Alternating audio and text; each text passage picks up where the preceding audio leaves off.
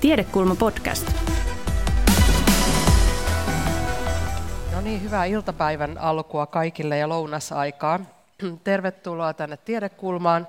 Ja tällä kertaa meillä on aiheena europarlamenttivaalit, jotka järjestetään, järjestetään tämän, tällä viikolla.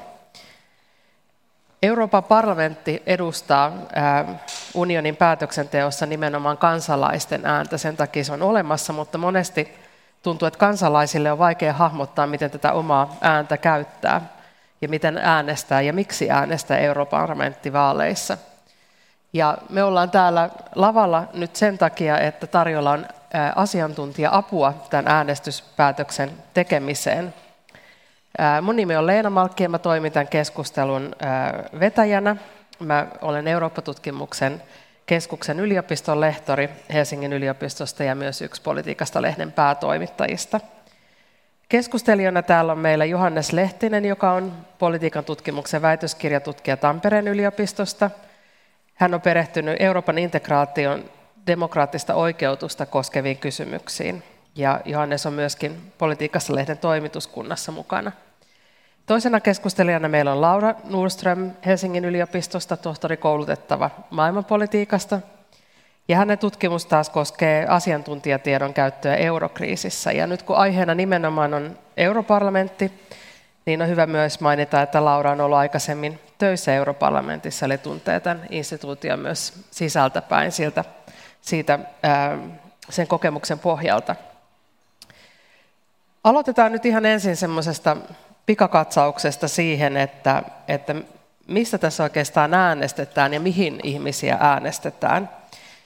Ja tota, meillä on täällä näkyvillä, näkyville tulee se, millä tavalla europarlamentti on järjestäytynyt. Eli vaikka europarlamentti tosiaan, ne vaalit on kansalliset ja, ja, ja näiden eurokansanedustajien määrä on, on määritelty ennakolta kullekin maalle, niin niin ajatus ei suinkaan ole, että nämä, nämä henkilöt menee sinne aina omaa maatansa edustamaan ja, ja, ja äänestäisivät esimerkiksi sen maansa mukaan, ää, vaan tämä on vähän toisella tavalla organisoitunut, organisoitunut tota, e, instituutio, ja tätä on joskus ehkä vähän vaikea hahmottaa, niin voisitteko te Johannes ja Laura vähän avata, että mitä sitten vaalien jälkeen tapahtuu täällä viiden vuoden aikana? No, no joo, kyllähän tästä, niin kuin, tästä hyvin kuvaajasta saa, saa kuvaa siitä, että miten, miten Euroopan parlamentissa puolueet organisoituu puolueen ryhmittäin. Että Euroopan parlamentti on ero sillä tavalla kansallisista parlamenteista, että sieltä puuttuu tämmöinen kansallisissa parlamenteissa ilmenevä hallitus-oppositioasetelma. Ja sitten, mutta puolueet organisoituu siellä kuitenkin aika tuttujen poliittisten jakolinjojen mukaan. Et mä en tiedä, pitäisikö meidän jopa käydä tuossa vaikka noin puolueryhmät läpi sellaisella mm. lyhyellä esittelyllä, että Joo. katsotaan, miten siellä löytyy vaikkapa alkaen vasemmalta oikealle. Jos Joo. ehkä sanoo vielä alkuun, että toi ulompi linjahan on nyt niin kuin osoittaa ne paikkamäärät tällä hetkellä, ja toi sisämpi kakku sitten ne ennustetut paikkamäärät, jossa siis tässä pitää huomioida, että tässä tämä kakku on vielä sen mukaan, että Iso-Britannia on mukana vaaleissa, ja kakku olisi vähän erinäköinen, jos Brexit olisi jo toteutunut. Mutta varmaan voidaan käydä, Joo, pitäisikö lähteä lyhyesti. isommasta liikkeelle? Joo, eli, eli siellä on nämä klassiset isot ryhmät, niistä mm. olisi ehkä hyvä aloittaa. Mm.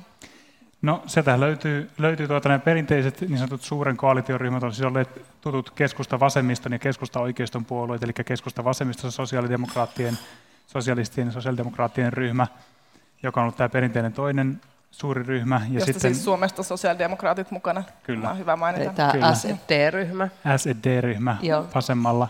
Ja sitten, sitten toinen tämä EPP, keskusta oikeiston ryhmä, eli Euroopan kansanpuolue, johon sitten perinteisesti Suomesta ovat kuuluneet kokoomus ja kristillisdemokraatit. Eli nämä on ollut ne kaksi kes- perinteistä voimaryhmää, mutta nyt näyttää siltä, että tämä jonkin verran on pirstaloitumassa tämä puolueiden asetelma tässä tulevien vaalien myötä. Ja näistä kahdesta on hyvä huomata, että ää, nämä molemmat tulevat menettämään paikkoja varsin paljon. Ja erityisesti sitten, kun Brexit luultavasti jossain vaiheessa toteutuu, niin sitten sosiaalidemokraatit menettävät vielä enemmän, EPP se ei vaikuta. Mutta tämä suuri muutos tässä tulevissa vaaleissa on se, että nämä kaksi isointa, tavallaan ison koalition, koalition ryhmittymään, niin heillä ei tule enää luultavasti olemaan enemmistöä parlamentissa vaalejen jälkeen, mikä on sellainen historiallinen muutos tänne parlamentin voimasuhteisiin. Mutta jos lähtee sitten jatkaa, niin siellä on tämä ECR, joka on sitten, jossa on mukana esimerkiksi Torit ää, ää, tuolta Iso-Britanniasta, jotka tavallaan lasketaan sitä niin oikeistomaisempaa siimeä, ehkä jonkun verran oikeistopopulisminkin. Ja siellä on mukana perussuomalaiset nykyisin, mutta he ovat ilmoittaneet, että he tulevat siirtymään tähän uuteen Salviinin ää, ää, ryhmään, joka tavallaan muodostuu enimmäkseen tuosta ENFstä, joka tuolla alimpana, alimpana näkyy, mutta että siellä on vielä se kolmantena on EFDD, nämä kaikki kuuluu tähän niin kuin tavallaan oikeistopuoleen, niin siellä on mukana esimerkiksi AFD, joka taas tulee myöskin sen Salviinin ryhmään siirtymään, eli tämä puoli tästä kartasta tulee muuttumaan aika paljon, ja tämä niin kuin ei varsinaisesti tämä niin kuin kakku ota sitä huomioon, että siellä on yritysten muodostaa just mahdollisimman iso yksittäinen ryhmä. Toki on aikaisemminkin vaaleissa ollut tätä, tätä pyrkimystä, mutta siihen ei ole onnistuttu, ja toki siellä on niin kuin paljon eri mielisyyttä esimerkiksi just vaikka Venäjä-kysymyksestä, joten luultavasti ehkä yhtä isoa ryhmää ei tule. Eli tässä ennuste, ennusteessa ei ole vielä, sielläkin se näyttää ENFlle aika paljon lisää paikkoja, Joo, mutta no, todellisuudessa, jos nämä suunnitelmat ryhmistä toiseen siirtymisestä toteutuu, niin se on niin tuo ENF on se, joka saa eniten, ja sitten Joo. tietysti ECR menettää Brexitin myötä paljon, ja tulee menettämään perussuomalaiset esimerkiksi, ja tuota, sitten EFDDstä AFD, ää, eli tämä Saksan Alternative für Deutschland, niin siirtyy tänne Salvinin ehkä ENF, sillä luultavasti jonkun uusi nimi sitten vaalien jälkeen. Sitten siellä, joo, ole Voisin hyvä. ehkä sen verran sanoa, että tässä niin kuin näkee semmoisen, semmoisen niin kuin kokonaiskuvan tästä, tästä paikkojen jakautumisesta Euroopan parlamentissa, että tämä ikään kuin äärioikea laita on, on sillä tavalla aika pirstaleinen, kun siellä on näitä useampia ryhmittymiä, ja nyt just tämä, mistä Laura puhutaan, niin kuin, että pystyvätkö nämä puolueet sitten muodostamaan jotain yhtenäistä suurempaa ryhmää, se on se eräs tärkeä kysymys. Mutta mut sitten niin, niin tuota, me nähdään täällä taas puoluekentän vasemmalla laidalla, että siellä, siellä on, on äärimmäisenä vasemmalla niin kuin perinteisiä vasemmistopuolueita, tai siis, siis niin kuin, niin radikaalimmat vasemmistopuolueet, sitten on vihreiden hyvin merkittävä parlamenttiryhmä, ja sitten tässä puoluekentän keskellä, tässä tällä pinkillä värillä kuvattuna ALDE, eli Euroopan parlamentin liberaaliryhmä. Ja nyt kun on arvioitu näitä ennusteita tulevista vaaleista, niin, niin sellainen keskeinen huomio on se, että että näyttää siltä, että ALDE-ryhmä, johon sisältyy sitten myöskin Ranskasta Emmanuel Macronin tasavaltaliikkeessä puolueen pohjalta ponnistava ryhmittymä, niin se saattaa nostaa tämmöiseen keskeiseen vaankieliasemaan. Eli Euroopan parlamentissa, kun me tarkastellaan puolueryhmiä, niin sinähän kannattaa muistaa se, että ihan samalla tavalla kuin missä Suomessakin, niin puolueethan eivät ole sisäisesti täysin yhtenäisiä, vaan sieltä löytyy sisäisiä linjaeroja, ja ehkä tämmöiset sisäiset eroavaisuudet vielä korostuu Euroopan parlamentissa sen takia, että siellähän on näissä puolueryhmissä puolueita eri puolilta Eurooppaa tavattoman laaja määrä, joten mikä kuvastuu esimerkiksi, jos tarkastellaan vaikkapa tätä äärimmäisenä oikealla olevien puolueiden hajaumaa, siellä on hyvin erilaisia puolueita, mm. tai sitten jos tarkastellaan vasemmalla olevaa, olevaa ryhmittymää tätä eurooppalaisen vasemmiston, ja itse asiassa se nimikin on GUE NGL, ja se NGL on Nordic Green Left-lyhenne, eli se on siinä puolueen ryhmän nimessä jo tulee ilmi, että siellä on vasemmistopuolueita, joiden tausta on hieman erilainen. On tämmöisiä perinteisiä ehkä eurokommunistisia ryhmiä, ja sitten on vaikkapa tämmöistä niin sanottua uusvasemmistoa, eli näiden puolueen ryhmien sisäänkin mahtuu aika paljon variaatiota. Mm-hmm. Sama tilanne vaikkapa demariryhmässä, siellä on Pohjoismaiden sosiaalidemokraattisia puolueita, ja sitten siellä on, siellä on vaikkapa Itä-Euroopasta esimerkiksi Romaniasta niin, niin tuota, hyvin erilaisilla profiileilla oleva sosiaalidemokraattinen ryhmä, tai EPP, josta me ollaan kuultu paljon julkisuudessa keskustelua, jossa on tämmöisiä, sanotaanko ehkä keskusta-oikeistolaisia liberaalipuolueita, kuten vaikkapa Suomen kokoomus, ja sitten selvästi konservatiivisempia puolueita, kuten vaikkapa ö, paljon julkisuudessa ollut Viktor Orbanin Fidesz-puolue. Eli mm. täytyy muistaa, että näihin parlamentin puolueryhmien sisällä on myöskin ristivetoa eri suuntiin. Mm, toki, me, mm. sen, sen verran sanon vielä tässä tämän yksin puhelun lopuksi, että, että toki äh, ihan sen käytännön työssä, sehän mikä on yllättävää, että nämä parlamenttiryhmät sitten kun ne äänestää parlamentissa, niin nehän äänestää yllättävänkin yhtenäisesti, mikä on tietysti niin kuin sinänsä loogista, koska niiden ainoa mahdollisuus vaikuttaa kysymyksiin on se, että ne pyrkivät toimimaan yhtenäisinä ryhmittyminä, ja sitä kautta on, voi aika hyvin luottaa siihen, varsinkin näiden perinteisempien ja vakiintuneempien puolueiden kohdalla, että jos äänestää jotakin puolueryhmää, niin sitten se puolueryhmä kyllä toimii melko johdonmukaisesti niiden agendojen puolesta, joita se sanookin ajavansa. Mm. Mutta ehkä näistä suomalaisista puolueista voi mainita, kun tässä mainittiin tämä hyvin laaja kirjo puolueita, niin täällä liberaaliryhmässä Aldeshan on siis sekä keskusta että RKP, jotka ei tietysti ehkä suomalaisessa poliittisessa kentässä niin mielletä siihen samaan. Ja sitten tosiaan vasemmisto on täällä GUEssa, joka tuleva vaalien äh, jälkeen olemaan luultavasti aika samankokoinen. Äh, vihreät on vihreissä ja sillä on pientä kasvua odotettavasti. Tosin Brexit vaikuttaa sen verran, että jonkun verran paikkoja sitten luultavasti vie. Ja ehkä sen ison kuvan voi sanoa, että on just se, että nämä isoimmat, tämä iso koalitio menettää sen äh, enemmistön ja tarvitsee sen vaankieli äh, apupuolueen siihen kaikessa. Kyllähän useimmiten parlamentissa nykyisinkin äh, on vähän isompia koalitioita, mutta kuitenkin se vaikuttaa siihen toimintatapaan siellä ja varmaan ALDE, niin kuin mainittiin, on tämmöinen vaankielipuolue voi olla. Sitten toinen kysymys on, että laita oikeiston kyky muodostaa yksi ryhmä. Ja se on tietysti iso, iso asia, koska kuten nähdään tästä kakusta, niin jos mitä isompi, niin sen voisi olla painoarvoa aika paljon. Mutta toki on hyvä muistaa, ettei niin liioitella myöskään sitä, että enemmistö on edelleen EU-myönteisiä, eli se, ehkä se käytännössä politiikka ei niin paljon tule muuttua, mutta sitten siinä kannattaa seurata, että miten just EPP ja ECR tulee reagoimaan tähän tavallaan oikeistopopulismin nousu, että tuleeko siellä se linja muuttumaan niin kuin enemmän kohti sitä, onko, niin se, sitä, sitä kannattaa tulevaisuudessa seurata. Nämä näistä isoista, että sellainen fragmentaatiokehitys on kyllä Euroopan parlamentissa ää, tulossa, eli tämmöinen niin kuin, pitää ottaa useampi puolue mukaan päätöksenteko. Ja koalitioiden tekeminen entistä mm. vaikeammaksi. Tämä Johanneksen esiin tuoma koherenssi ja yhtenäisyys siinä, miten nämä poliittiset ryhmät sitten äänestää, niin voisiko siitä ajatella, että, että kun miettii, mitä puoluetta äänestää vaaleissa, niin kannattaisi katsoa myös vähän, että mitä muita puolueita muista maista on siinä ryhmässä, mihin nämä, nämä suomalaiset mepit sijoittuu. Siinä mielessä, että, että, että jos, jos siellä sitten niin kuin rakennetaan sen poliittisen ryhmän sisällä yhtenäisyyttä, tai yhtenäistä kantaa, että ketkä muut on siinä pöydässä Toki, toki sitä kannattaa seurata, ja kun niitä äänestyksiä on niin paljon siellä, niin sittenhän usein tavallaan mepit seuraavat äänestyslistoja, mitkä on sen ryhmän puolelta tuotettu, ja toki jos heillä on joku tosi tärkeä kysymys, niin kyllähän se sitten itse niin kuin miettii sen, että ei sit ole pakko äänestää välttämättä niin kuin oma ryhmänsä mukana.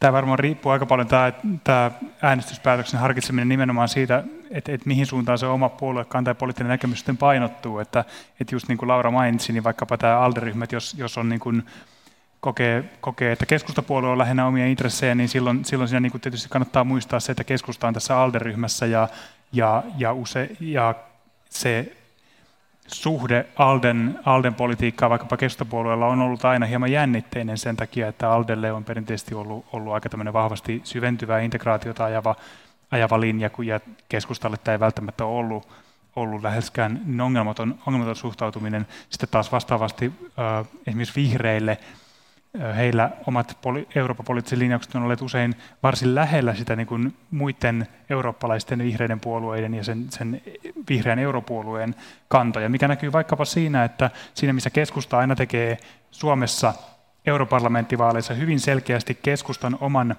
ö, eurovaaliohjelman, jos toki mainitaan, että he kuuluvat alderyhmään, niin esimerkiksi vaikka tämän vuoden europarlamenttivaaleissa, niin vihreiden se oma europarlamenttivaaliohjelma on verrattain suppea, ja itse asiassa he viittaavat siinä hyvin suoraan siihen, että, että katsokaa lisää infoa sitten Euroopan vihreiden ohjelmista ja, ja meidän periaateohjelmistamme, eli se suhde siihen eurooppalaisen oman puolueen ohjelmaan ja linjauksiin on paljon tiiviimpi.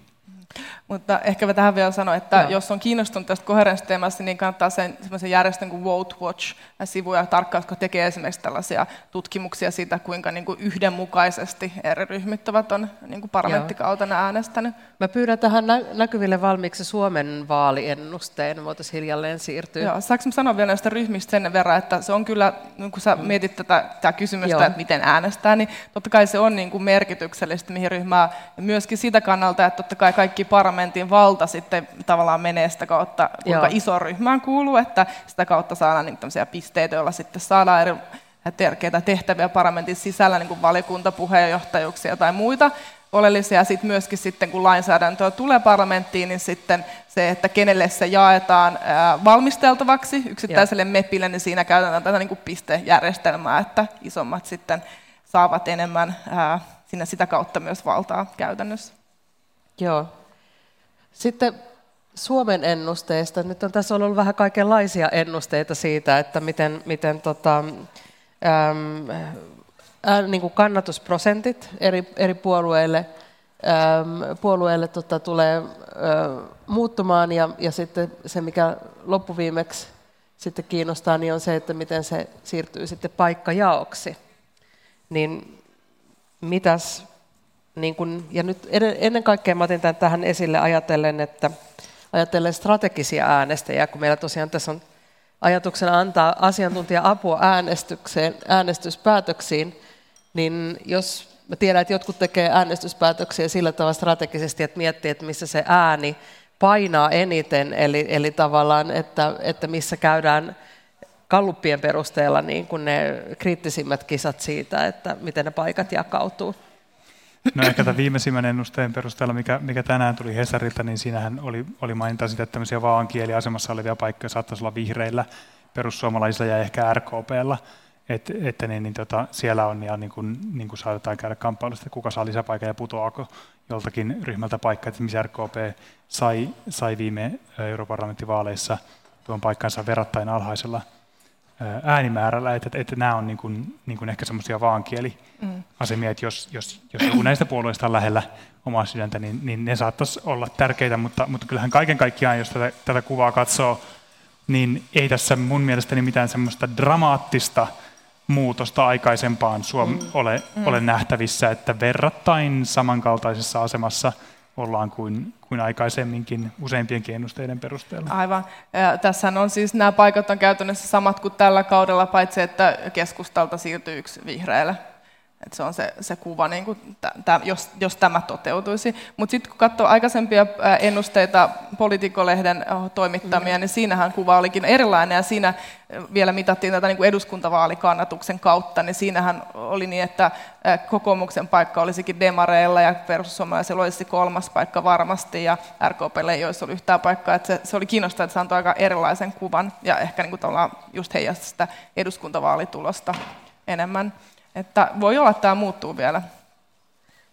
Joo, eli, eli erityisesti niin kun, ja sit, sitten perussuomalaisten kohdalla on ilmeisesti se, että kun Suomi sitten, jos Iso-Britannia mm. lähtee Euroopan unionista, niin saa yhden lisäpaikan lisää, niin, niin tällä hetkellä näyttäisi, että se olisi sitten kolmas paikka perussuomalaisille. Mm, joo, kyllä. Joo. Näin. Meillä on tosiaan 13 meppiä, 14 tulisi sitten heti, kun Iso-Britannia eroaa. Joo. Mutta ehkä vielä sitä strategista äänestämistä, niin se riippuu niin paljon siitä, että mitä ihminen talaan painottaa, että on kuitenkin ne kyllä. asiat on ne oleellisimmat, että kannattaa miettiä ehkä sen kautta. Joo, joo, eli, mä, niin, joo. kyllä mä ehkä itse myöskin niin, niin tota painottaisin nimenomaan sitä, että kyllä säännöspäätös kannattaa niiden omien arvojen ja niiden omien intressien tai kiinnostusten kohteiden perusteella. Ja sitten totta kai jos löytyy hyvä ehdokas, ja puolue, jolla on, jolla on hyvä ohjelma, niin sen perusteella tehdä, että, että se on aika vaikea lähteä niin kuin, niin kuin hyvin tarkasti spekuloimaan. Ehkä se jossain tilanteessa on mahdollista, mutta niin. eli, voi olla aika vaikea. Eli kannattaa katsoa, että eh, mitä asiaa, jos on vaikka ilmastopolitiikkaa, haluuko sitä painottaa vai sitten, että minkälaiseen ryhmään ehkä, mitä, niin kuin, onko sillä ryhmällä mahdollisuuksia ajastaa asiaa, ja sitten se henkilö, koska Joo. varmaan tullaan keskustelemaan siitä myöhemmin lisää, mutta yksittäiselle MEPillä voi olla hyvin paljon vaikutusvaltaa, jos hän, hänellä on sellaisia ominaisuuksia. Joo, ja me mennään näihin asiakysymyksiin hetken kuluttua enemmän, mutta siinä välissä voitaisiin hetki puhua äänestysaktiivisuudesta, kun minusta tuntuu joskus, että europarlamenttivaaleissa se asia, mistä eniten puhutaan, on se, kun se äänestysaktiivisuus on niin alhasta, mm. ja se pitäisi saada nousemaan. Ja tässä meillä näkyy nyt, nyt tota, ähm, koko EU-ssa äh, äänestysprosentit ähm, er, eri europarlamenttivaaleissa, ja siellä alempana näkyy sitten Suomen, Suomen noin äänestysprosentit myöskin, sitä ensimmäistä vuoden 1996 vaalia lukuun ottamatta. Ja tässä on erilaista työtä yritetty tehdä siihen, että se äänestysprosentti nousisi, mutta tämä ei vaikuta kauhean vakuuttavalta tämä laskeva laskeva trendi tässä. Suomen äänestysprosentti on vielä, vielä ollut myöskin EU-keskiarvoa alempi aika, aika tota, systemaattisesti. Minkä takia tästä äänestysaktiivisuudesta ylipäänsä puhutaan tai murehditaan niin paljon? No toki, toki tuota, äänestysprosentti sinänsä lähtökohtaisesti vaaleihin perustuvassa demokratiassa, niin se on, niin kuin, onhan se selkeä signaali siitä, että, että, että minkälaista legitimiteettiä se poliittinen järjestelmä nauttii, eli, tai, tai ainakin se voidaan sellaiseksi tulkita.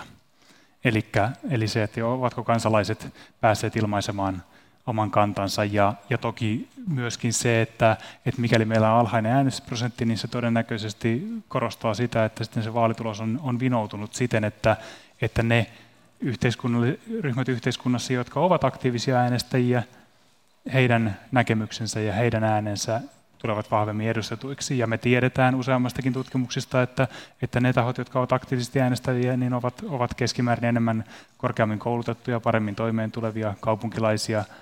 Eli tämä tarkoittaa sitä, että, että, meidän niin poliittisen järjestelmien tuottamat päätökset, niin ne eivät välttämättä sitten heijastele ehkä niin, niin hyvin niin kuin sitä äänioikeutettujen kokonais, kokonaisnäkemyksiä. Eli kyllähän tässä on niin kuin sillä tavalla, sillä tavalla niin kuin syytä huoleen myös Euroopan parlamentin kohdalla. Mä tosin haluaisin huomata sitä, että, että, että kun me puhutaan tästä hyvin paljon nimenomaan Euroopan parlamentin kohdalla, et, et ensinnäkin siinä on se, että meillä on huomattavia jäsenvaltiokohtaisia eroja. Me varmaan nähdään niistä kohta jotain dataa siitä, että, että miten ne äänestysprosentit vaihtelee huomattavan paljon eri jäsenmaiden välillä. Ja toisaalta sitten sitä, että kun me tarkastellaan pitemmällä aikavälillä ylipäätänsä edustuksellisia demokratioita ja äänestysprosentteja, niin me nähdään, että se trendi on oikeastaan kaikissa vakiintuneissa demokratioissa laskeva jo pitemmällä aikavälillä myös kansallisissa vaaleissa. Eli sitä kautta oikeastaan niin kuin Euroopan parlamenttivaalit eivät ole, eivät ole poikkeus, vaan ne on osa tämmöistä laajempaa trendiä, joka on nähtävissä myöskin Suomessa. Mm. Ja, ja niin kuin, tämä on ehkä semmoinen, semmoinen minkä, mä, minkä mä nostaisin esille. Ehkä vielä pienenä vertailu detaljina haluaisin nostaa tähän sen, että, että tota, me hyvin harvoin missä puhutaan jos puhutaan EU, EU-äänestysprosenteista, niin jos tätä vertaa vaikka siihen, minkä verran Yhdysvalloissa äänestetään, esimerkiksi vaikkapa presidentinvaaleissa tai vaikkapa näissä välivaaleissa, jos äänestetään sitten edustajia senaattia ja edustajahuoneeseen, niin siellä äänestysprosentit ei ole ollut niin kuin viimeiseen sata vuoteen, niin kuin ne on ollut maksimissaan noin 60 ja yleensä jonkun verran sen alle. Ja me kuitenkin ajatellaan, että Yhdysvallat on vakiintunut demokratia. Eli Eli tässä on syytä huoleen ja tätä on syytä pohtia, miten sitä prosenttia saisi ylöspäin, mutta mut mä en niin kuin vielä näkisi tätä niin kuin minä totaalisena kriisinä. Mm. Joo, ihan hyviä pointteja, mutta kyllä se tavallaan kuitenkin iso kuva, että on niin kuin äärimmäisen matala. Ja jos mm. katsoo kehitystä, niin jos ajattelee sitä, että Euroopan parlamentin valta on kasvanut tässä vuodesta 1979 ensimmäiset suorat mm-hmm. vaalit sen jälkeen valtavasti, niin onhan se sillä aika paradoksaalista, mm-hmm. että mm-hmm. al- alkuun on ollut tämmöinen suurempi innostus instituutiolla ei ole oikeastaan ollut valtaa, ja nyt kun on, niin sitten se innostusta ei enää ole. Toki tässä, tämä on monitulkintain kuva, tässä on Itä-Euroopan niin kuin liittyminen mukaan, ja sitten sitä kautta, että jokaisessa maassahan ei ole näin, että on niin kuin suora viivalas, mutta melkein kaikissa on kuitenkin niin, että ensimmäisessä vaaleissa oli suurempi prosentti kuin tässä, tässä viimeisimmässä, että kyllä se niin kuin hiipuminen on. Ja ehkä yksi, mitä usein ei tuoda esille, on se, että on ongelma Euroopan parlamentilla itsellään, että että instituution välisissä valtasuhteissa niin tuodaan usein ilmi se tämä matala äänestysprosentti, jolloin tavallaan ehkä voidaan suhtautua siihen parlamenttiinstituutioon sellaisen, joka ei oikeastaan edustakaan kansalaisia eikä saa sitä, sitä samaa legitimiteettiä. Niin se, se on niin kuin tavallaan se parlamentin oma henkilökohtainen, niin kuin henkilökohtainen ongelma. Mm. Mutta isossa kuvassa Suomi kyllä on kieltämättä kiinnostavassa paikassa, että on siellä niin kuin keski, keski, no tässä tulee varmaan seuraavaksi vaali, niin kuva siitä. Voi siirtää sen vaikka sen maittain, se kokonaan. Et, et kokona, toinenkin paradoksi on se, että niin kuin tutkimusten perusteella ihmiset suhtautuu melko positiivisesti EU-hun, mutta tätä kiinnostusta itse vaaliurnille ei mennä. Erityisesti näkyy nuorten kohdalla. Jossa Suomessa siis 18-24-vuotiaista niin äänesti 10 prosenttia vähän yli viime vaaleissa. Ja sitten kuitenkin, kun otetaan tämä nuorisobarometri, niin kaksi kolmasosaa suhtautuu myönteisesti, että siinä olisi kyllä varmaan lisä, lisätutkimuksen paikka, että Joo, nämä on, nämä on erityisesti nämä nuorten äänestysprosenttien erot. Siis on näissä äänestysprosenteissa maittain eroja kokonaisäänestysprosentinkin suhteen, mutta nämä nuorten äänestysprosenttierot on aika niin kuin huikeita siitä, siihenkin nähden. Aivan, niin sitten koko EU on toi 28 prosenttia. Ja toki tässä nyt on näitä tämmöisiä maita kuin Belgia, missä on pakko äänestää, että sitä ei tavallaan voi oikein verrata, mutta kyllä toi Suomi on toisiksi matalin Euroopassa. Se on sillä tavalla kiinnostava tai ehkä ikävä yksityiskohta. Mä sen verran haluan niin tähän puuttua, että siis missään tapauksessa en halua vähätellä tätä mm. niin kuin legitimiteettiongelmaa, joka liittyy tähän alhaiseen äänestysprosenttiin. Se on, se on todellinen ja se on niin kuin, ehdottomasti huolestuttava, koska juuri niin kuin mainitsit se, että mm. Euroopan parlamentin valta-asema on vahvistunut, mä halusin vain niin kuin ikään kuin mm. asettaa sen osaksi jotain laajempaa keskustelua, koska hirveän helposti siinä mennään siihen tässä niin kuin debatissa, että me katsotaan ainoastaan Euroopan parlamenttivaaleja ja irrotetaan se kokonaan siitä, että itse asiassa me puhutaan niin kuin laajemmin siitä, että minkälaisia trendejä me nähdään edustuksellisissa demokratioissa. Mm. Ja silloin mm. mun mielestä se vinoutuu se meidän kuva siitä, että mistä me oikeastaan keskustellaan. Joo, toki hyvä pointti. Sitten on tämän, tämän, tämän äh, lisäksi on sit myöskin kun tätä on, on pohdittu paljon, että minkä takia europarlamenttivaalien äänestysprosentti ei ole sillä samalla tasolla kuin kansallisten vaalien. Ja yksi, yksi sellainen selitys, jota on tarjottu, on se, että Euroopan unioni on ollut kansalaisille etäinen ja ollutkin aika pitkään ehkä semmoinen enemmän valtioiden välinen niin kuin teknisen tuntuinen asia. Ja, ja myöskin, myöskin Euroopan unioni ei välttämättä ole aikaisemmin ollut sellainen asia, joka olisi kansallisessa politiikassa semmoinen kiistakysymys, joka olisi mukana, mukana siinä, millä tavalla puolueet, puolueet ää, pyrkii hankkimaan kannatusta esimerkiksi ää, niin kuin nostaa EU, EU-linjoja ja niihin liittyviä erimielisyyksiä esille.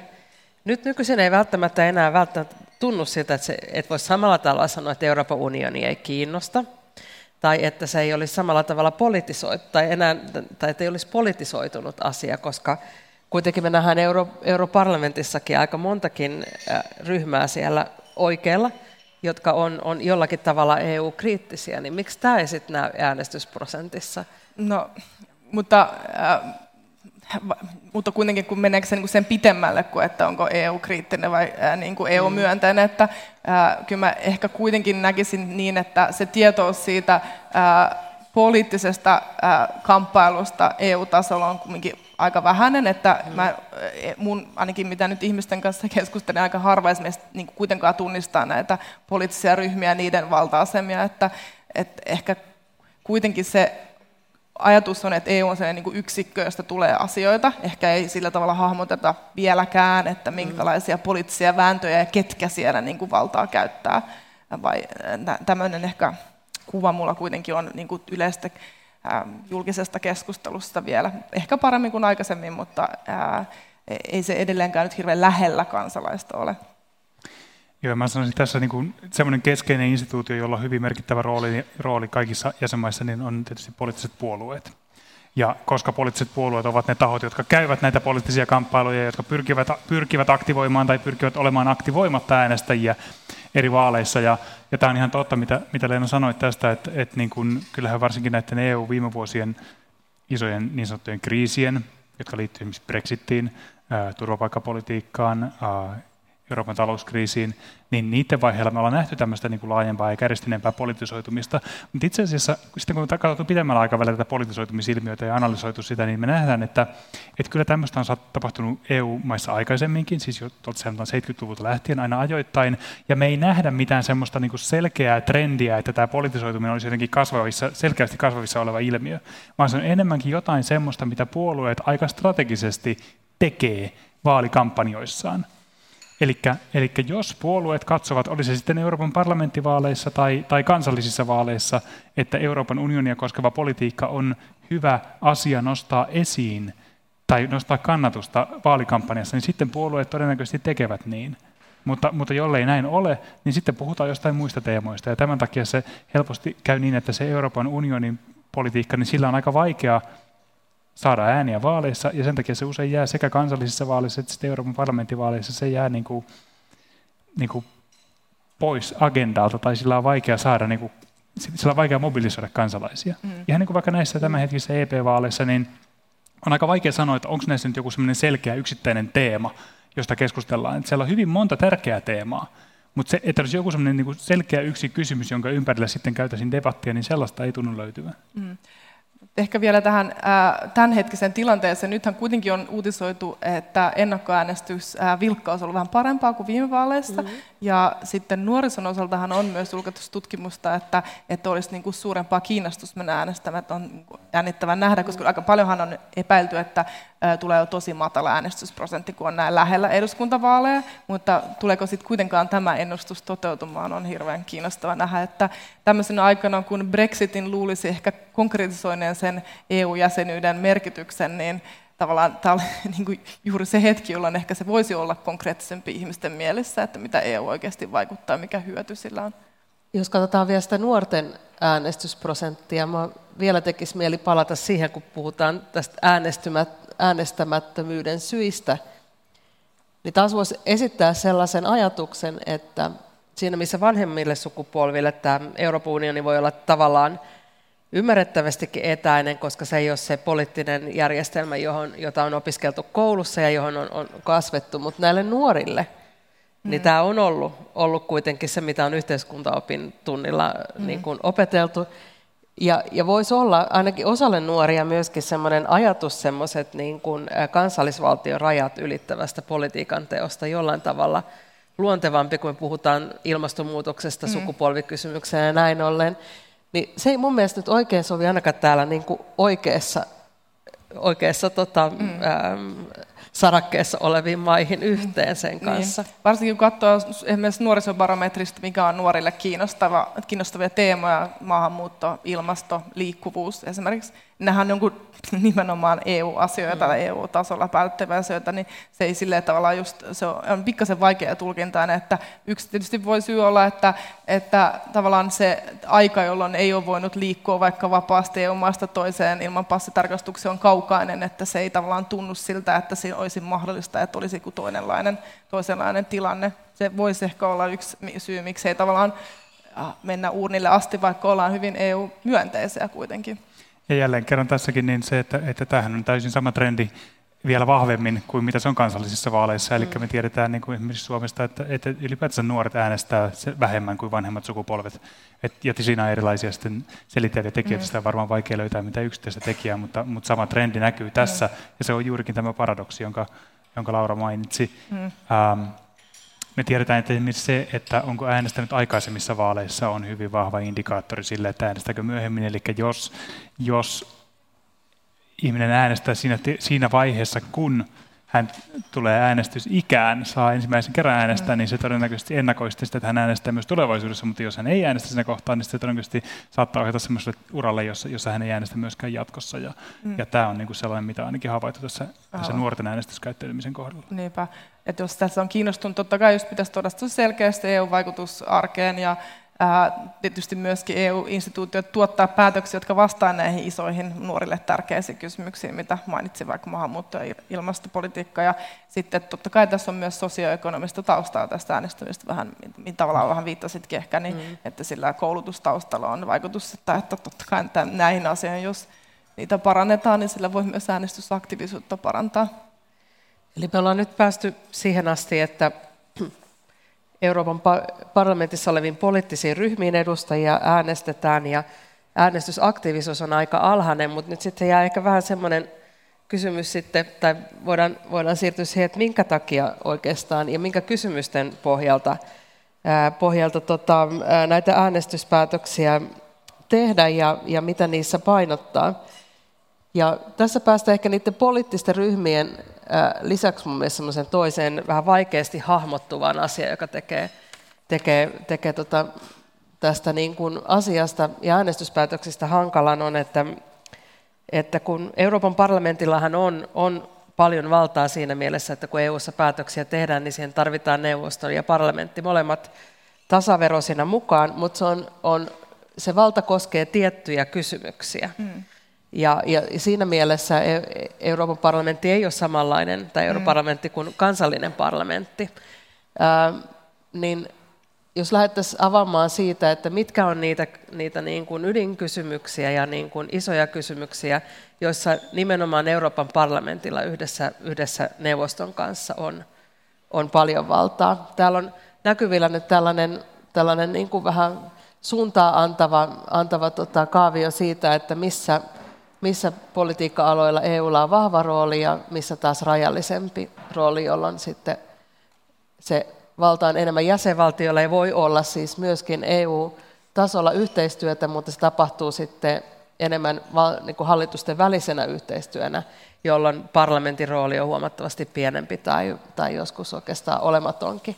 Mm. Mutta nyt puhutaan tästä täällä vasemmassa päässä puolella olevista näistä vahvan, vahvan ää, kompetenssin, mm. Vahvan vallan ja vaikutusvallan alueista. Mm.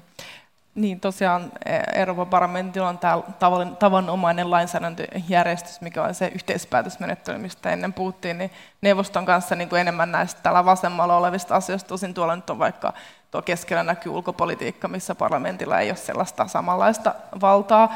Mutta että jos ottaa näistä teemoista nyt vaikka ehkä edelliseltä vaalikaudelta vaikka energiakysymykset, niin parlamentissa tai EU-tasolla päätettiin uusiutuvan energian tavoitteesta, joka on niin kaikesta energian käytöstä 30 prosenttia vuoteen 2030 mennessä. Siinä esimerkiksi Euroopan parlamentti otti tiukemman kannan kuin alun perin neuvoteltiin. Ja toinen oli autojen päästö, päästöt, joka on myöskin vuoteen 2030, niin siinä pitää sitten vähentää onko se joku 37 prosenttia niin kuin vuoden 2021 päästöistä. Siinä oli sama juttu, että parlamentti otti siinä tiukemman kannan. Niin tässä niin kuin selkeästi näki, miten se politiikka voi, voi, voi toteutua. Että se nyt on ainakin yksi, yksi esimerkki.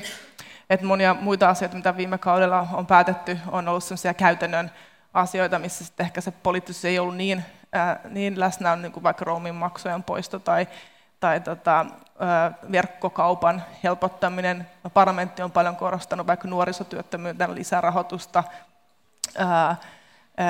tällaisissa kysymyksissä, mutta mä näkisin, että just nostasin tuolta ympäristö- energiakysymystä, mistä ainakin viime kaudella on niin kuin selkeästi parlamentti on muuttanut niitä esityksiä. Näistä esimerkiksi varmaan sellainen konkreettinen, mikä Suomessakin hyvin paljon näkyy silloin 2017 mm. syksyllä, oli tämä keskustelu äh, metsien käytöstä ja näistä hakkuumääristä ja mm. hiilinielusta, tämä mm. kuuluisa LULUCF-asetus, jossa, jossa sitten Suomen hallituskin oli vahvasti loppaamassa äh, sitä vastaan, että koska näytti siltä, että Euroopan parlamentilla, kun se ympäristövaliokunta oli mm. ottamassa selvästi tiukemman kannan näihin äh, metsähakkuisiin kuin mitä Suomen hallitus oli halunnut, olisi halunnut, ja silloinhan siinä oli tämmöinen vahva niin kuin Suomen hallituksen sitten osan suomalaisista mepeistä toteuttama kampanja, ja tässähän näkyy mielenkiintoisella tavalla muun muassa se, miten miten siellä parlamentissa sitten itse asiassa monet MEPit äänestivät sen, tai äänestivät pääsääntöisesti sen oman puolueryhmänsä mukana, eivätkä niinkään sen kansallisen kannan mm. mukana mm. tässä kysymyksessä.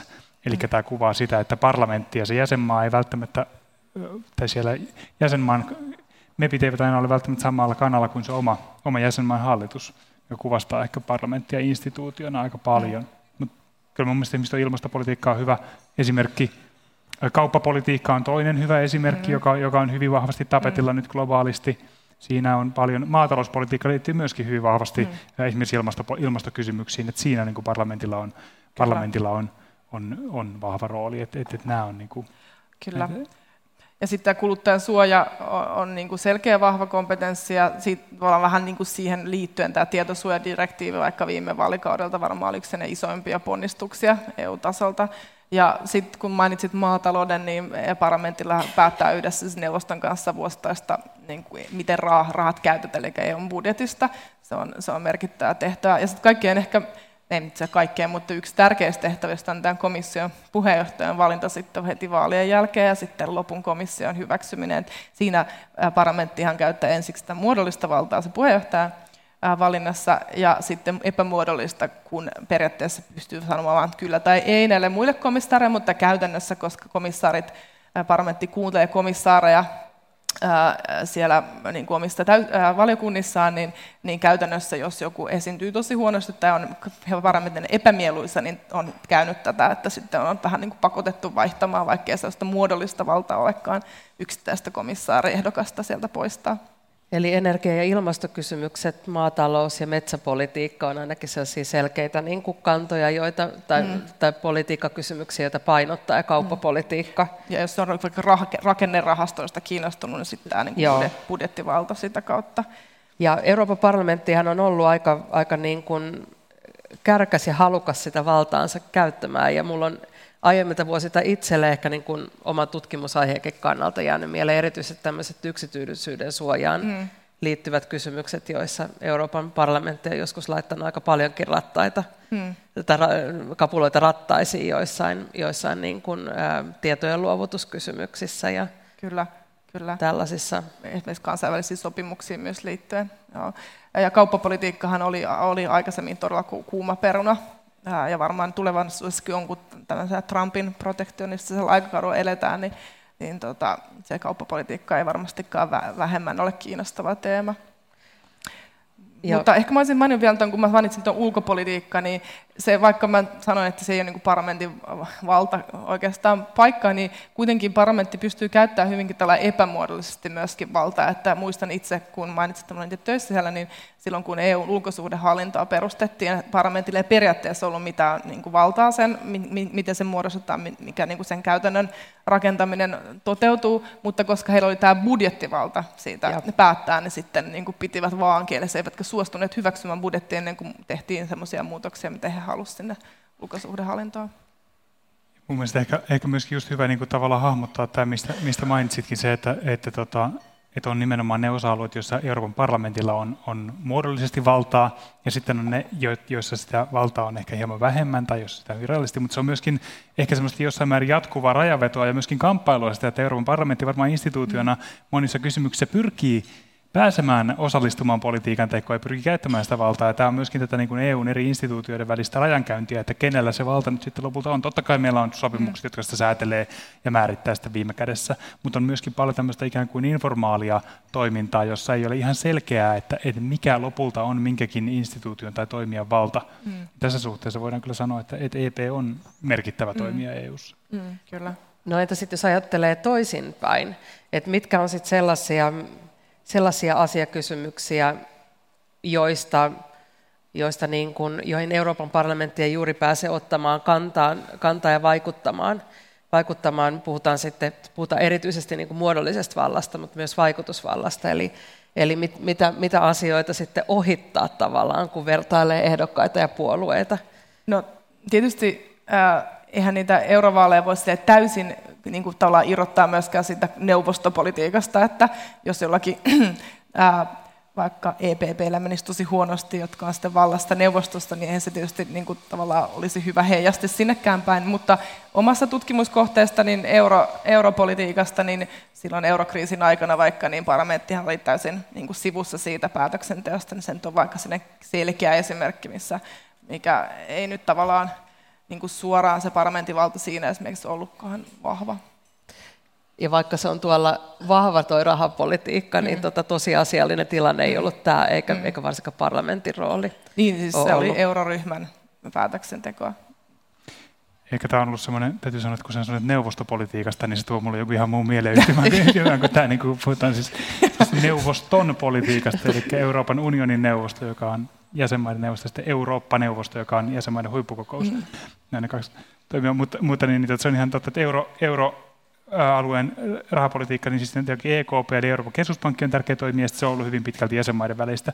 Ja niinhän tämä, niin näiden kriisien hoito viime vuosina, ää, tuota, esimerkiksi turvapaikkapolitiikan rakentaminen tai siinä epäonnistuminen on ollut hyvin pitkälti jäsenvaltiovetoista. Mm. Euroopan talouskriisin vastaaminen on hyvin jäsenvaltiovetoista.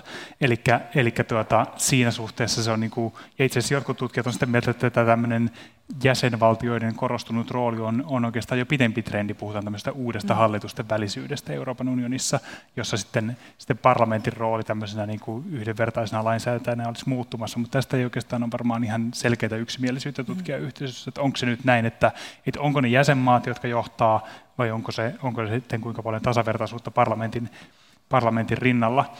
Mutta, mutta se, mitä voidaan sanoa ainakin, on se, että formaalistihan parlamentin asema on niin kuin, muodolliset valtaoikeudet on kasvanut, mutta kyllä sitten näissä kriisitilanteissa, mm. ennen kaikkea vaikka isoissa ulkopoliittisissa kysymyksissä mm. tai isoissa päätöksissä liittyen turvapaikanhakijoiden jakamiseen maiden välillä, niin silloin se on yleensä ollut niin kuin jäsenmaat mm. yhdessä ja parlamentin rooli on ollut ehkä niin kuin jollain tavalla sitä tukeva tai, tai sivuava. Mm. Aivan.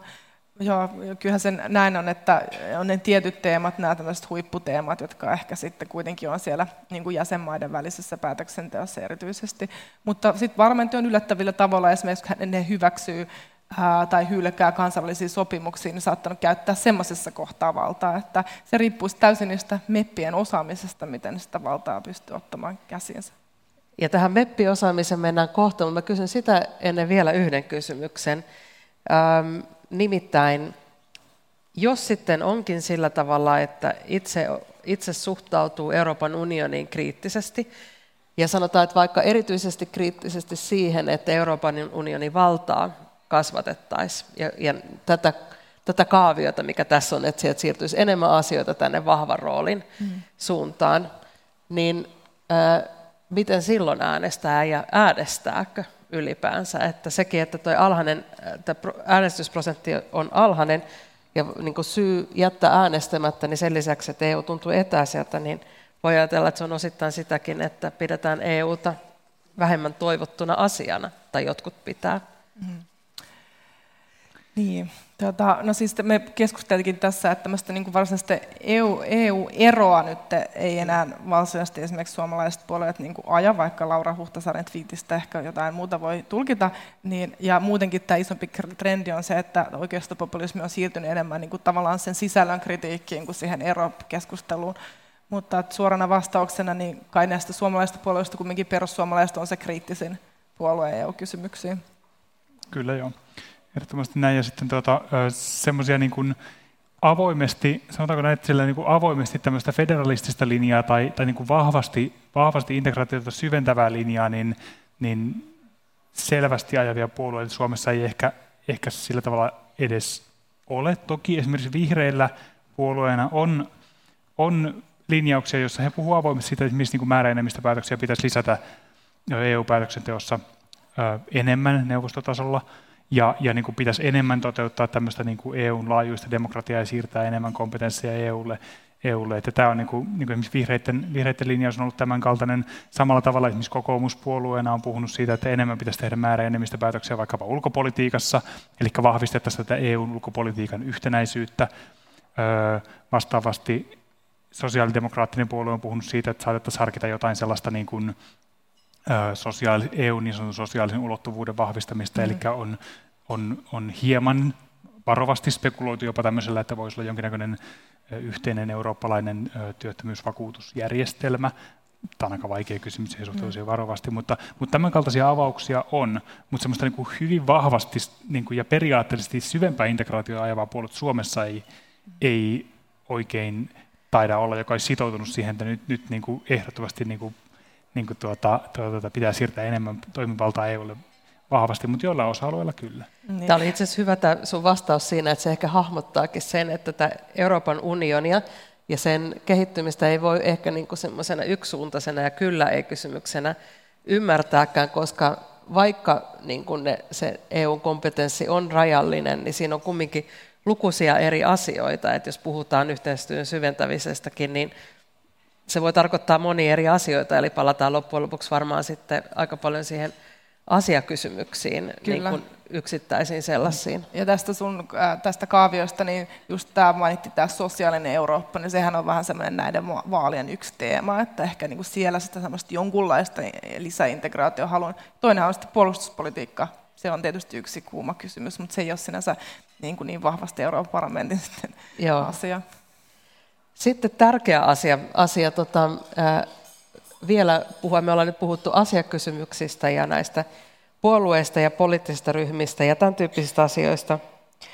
Mutta sitten on tämä klassinen kysymys ää, äänestyspäätöstä tehdessä, että pitäisikö ajatella puoluetta, enemmän puoluetta vai henkilöä. Ja ainakin minusta tuntuu, että Euroopan parlamentin kohdalla ehkä vielä kansallisia niin kuin eduskuntavaaleja olennaisempaa on, on, on, on sen lisäksi, mitä puoluetta edustaa, niin myöskin niin kuin minkälaisia niin kuin, kykyjä on tavallaan ja minkälainen henkilö on ja minkälaista kokemusta on. Niin jos Laura, sä oot ollut siellä töissä, niin mitä, mitä niin kuin Euroopan parlamentissa toimimisessa, niin kun jos haluaa siellä vaikutusvaltaiseen asemaan, niin minkälaisia ominaisuuksia se vaatii? Ja kuinka paljon se on loppujen lopuksi siitä MEPistä itsestään kiinni, että paljon sitä valtaa siellä saa? No, ensinnäkin on hyvä todeta, että yksittäisellä MEPillä voi todella olla tosi paljon valtaa, siis enemmän kuin yksittäisellä kansanedustajalla.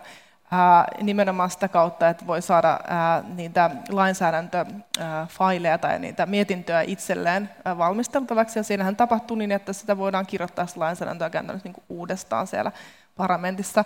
Niin jotta pääsee tällaisiin asemiin, niin on, näkisin, että niin täällä on kolme asiaa. Että yksi on, että pitää tietysti omassa ryhmässään olla hyvin ää, pidetty ja arvostettu ihminen, johon usein sitten vaikuttaa tämmöinen senioriteetti siinä mielessä, että on niin kuin pitempi kokemus seuraavan parlamentista, että on niin kuin päässyt osoittamaan kykynsä, että on hyvä pataa sen oma, koska oma ryhmä kuitenkin sitä kautta allokoidaan nämä tärkeät tehtävät, se on se ensimmäinen.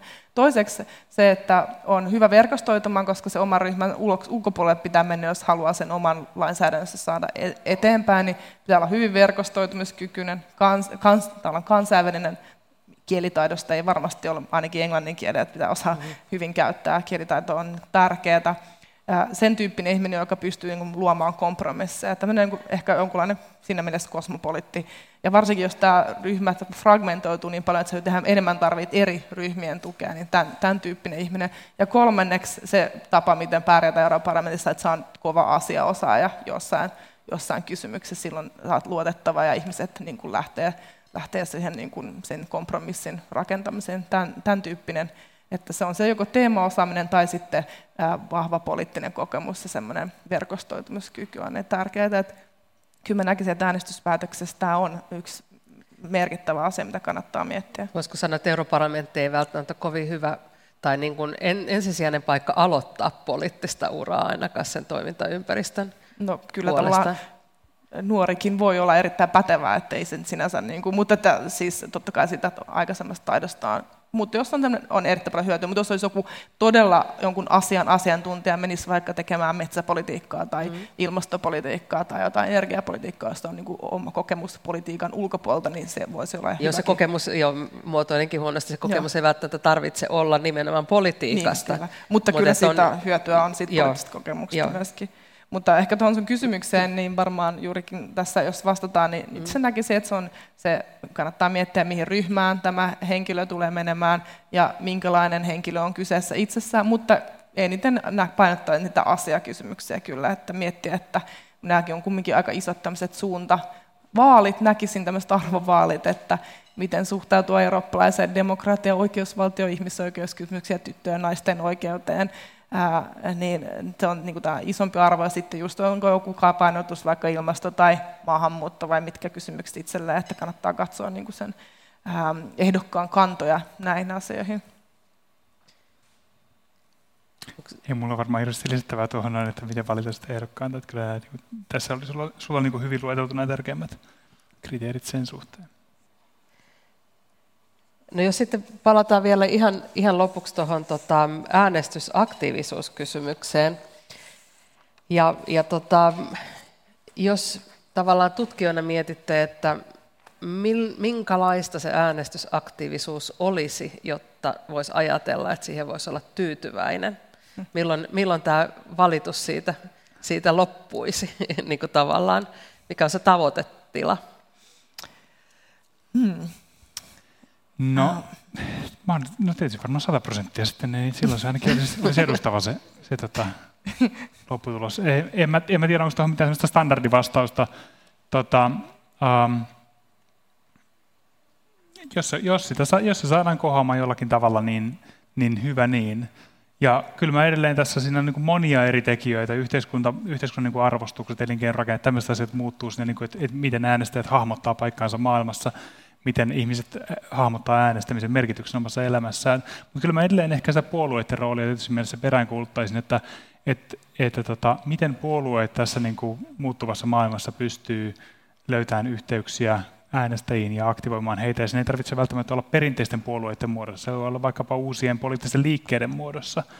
Äh, et, ja näitähän me on nähty nyt Euroopassa erilaisia, vaikkapa Emmanuel Macronin liike tai Viiden tähden liike Italiassa, jotka on vähän niin kuin tulleet perinteisen puoluekentän ulkopuolelta. Että jotain tällaista dynamiikkaa siihen tarvitaan. Että, että mä jotenkin ajattelen niin, että, että myöskin suhteessa tähän äänestysprosenttiin, niin, niin tota, se on osa niin kuin semmoista demokratian elämää ja kehitystä. Että meidän ei tarvitse niin kuin liikaa juuttua siihen, että tämä on vain joku niin kuin suunta alaspäin, vaan siis, että et, et, et, demokratia on niin järjestelmänä aika, aika mukautumiskykyinen. Ja mä luulen, että, että parhaimmillaan voidaan ehkä nähdä, että noin prosentti saattaa muuttua tästä hyvänkin suuntaan. Mm.